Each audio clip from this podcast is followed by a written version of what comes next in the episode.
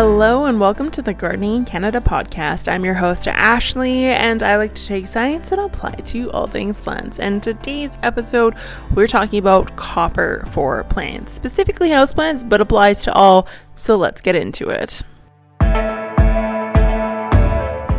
Hello, hello, all my plant people. How are you guys doing? If you're new around here, my name's Ashley, and we like to take science and apply it to all things plants. And today's episode on the podcast, we're talking about copper. So, this is one of those nutrients that everyone forgets about, but is so crucial to plant care.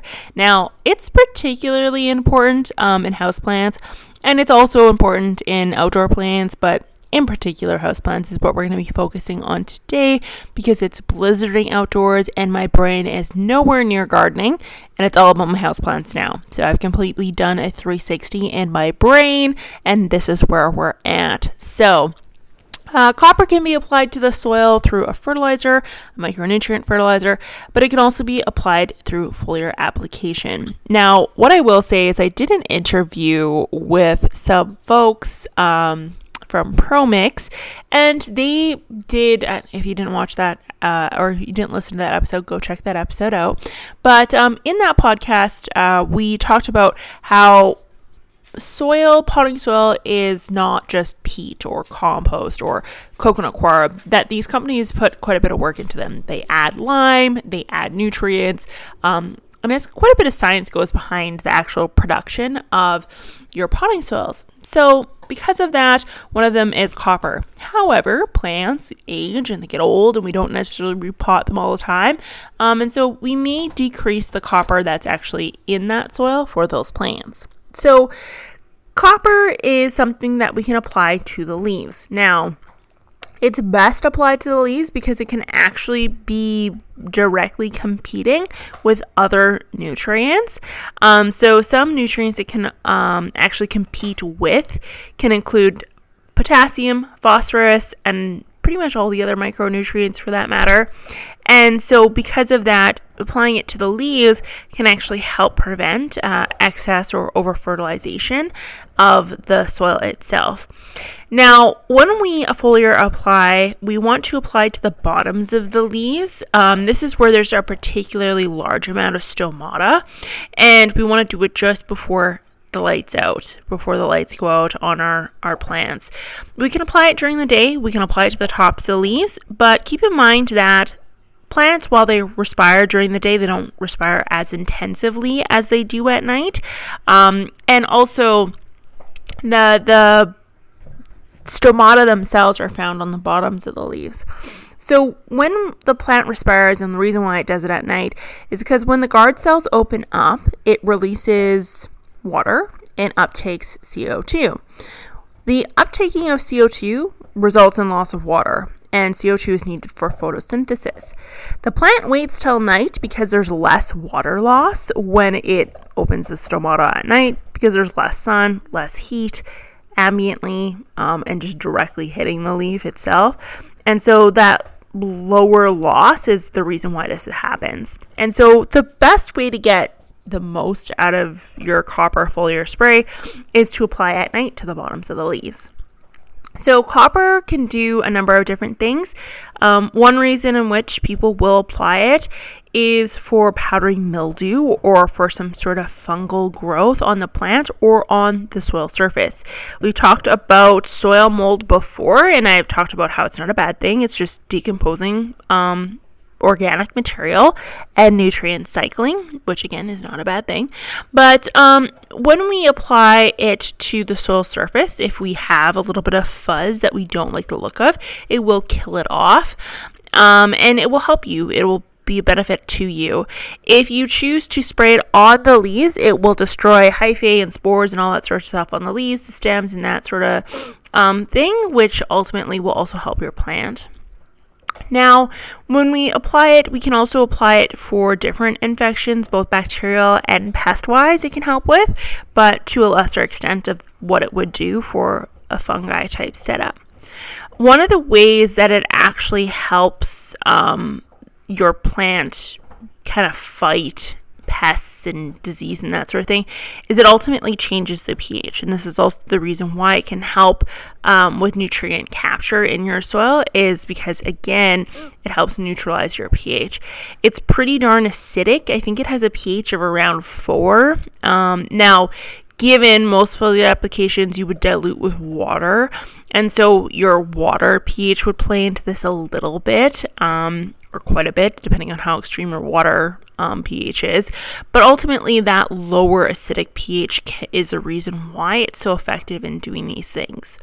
So you may be wondering, well, what makes copper so effective? Like, why would I want to use copper? What does it do in the plant? The copper activates enzymes in the plants that are involved in the lignin synthesis and several other essential enzyme systems. So it's required in the process of photosynthesis.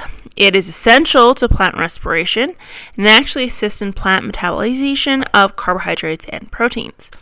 So Copper can also affect the flavor or the intensity of flavor in vegetables, um, and this can include tomatoes, peppers, and cannabis as well.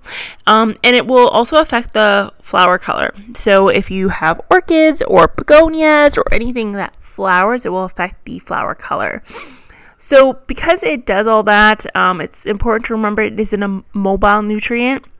So when we see a deficiency, it will usually show up in the newer leaves. And the way that a, a copper deficiency shows up is it will the new leaves will start cupping.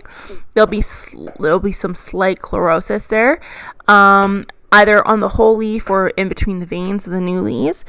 And the chlorotic areas of the leaf, the small necrotic spots, may form on them.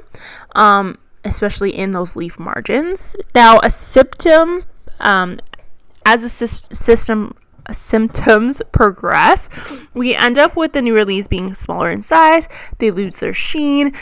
Some of them may wilt.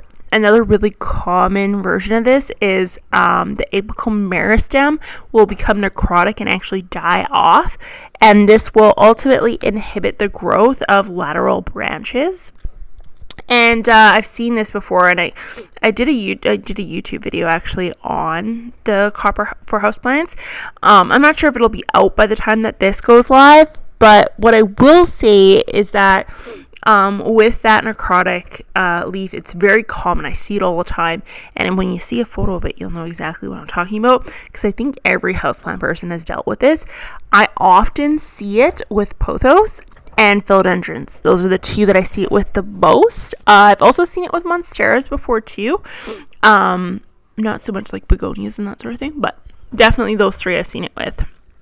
Now, what I will say is just because you don't show a deficiency doesn't mean you can't use copper. Keep in mind, it's used to fight fungi and all that sort of stuff.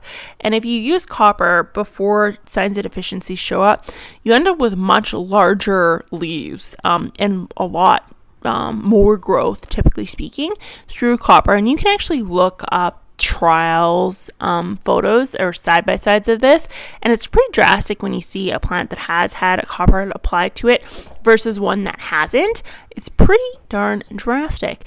Um, so if you want to check that out do so. It's actually quite interesting. But regardless this is kind of um, an easy application you can do it's a fun way to, I guess, bond with your plants that's not as detrimental or deadly as uh, watering or over watering, as many of us like to do when we like to baby our plants. Um, it doesn't involve, you know, clipping. I know when I get bored, I want to like propagate everything, uh, but it's a great way to keep your plants intact despite the boredom. Um, and it, it serves benefits in a number of different ways for just even pest prevention without doing too much harm. So I like to apply it once a month. Uh, you can apply it more, you can apply it less. It's completely up to you. Uh, what I will say is follow the instructions. If it's instructions to treat um, a, a fungal disease, then it's probably going to tell you to apply weekly until the disease is gone. But keep in mind, you can over apply this, so you want to obviously do this within stride. So, with that being said, that's all I have for you guys today on this episode of Gardening in Canada. If you have not yet, come visit me over on Instagram or Facebook or YouTube. Many of you have already. You can come find me over at Gardening in Canada. Many of you actually come found me over on Instagram and said hi, said I found you through the podcast. I love it. And I want to thank you for coming over. It means the world to me. Put a face to the name, I guess you could say, if you, you come over and visit. And also keep in mind, I have that voicemail feature in the show notes. If you want to check that out, you can leave me a voicemail and I can answer it live here on this show. With that being said, be sure to rate this podcast or do whatever you need to do for the podcast over on whatever you're listening on.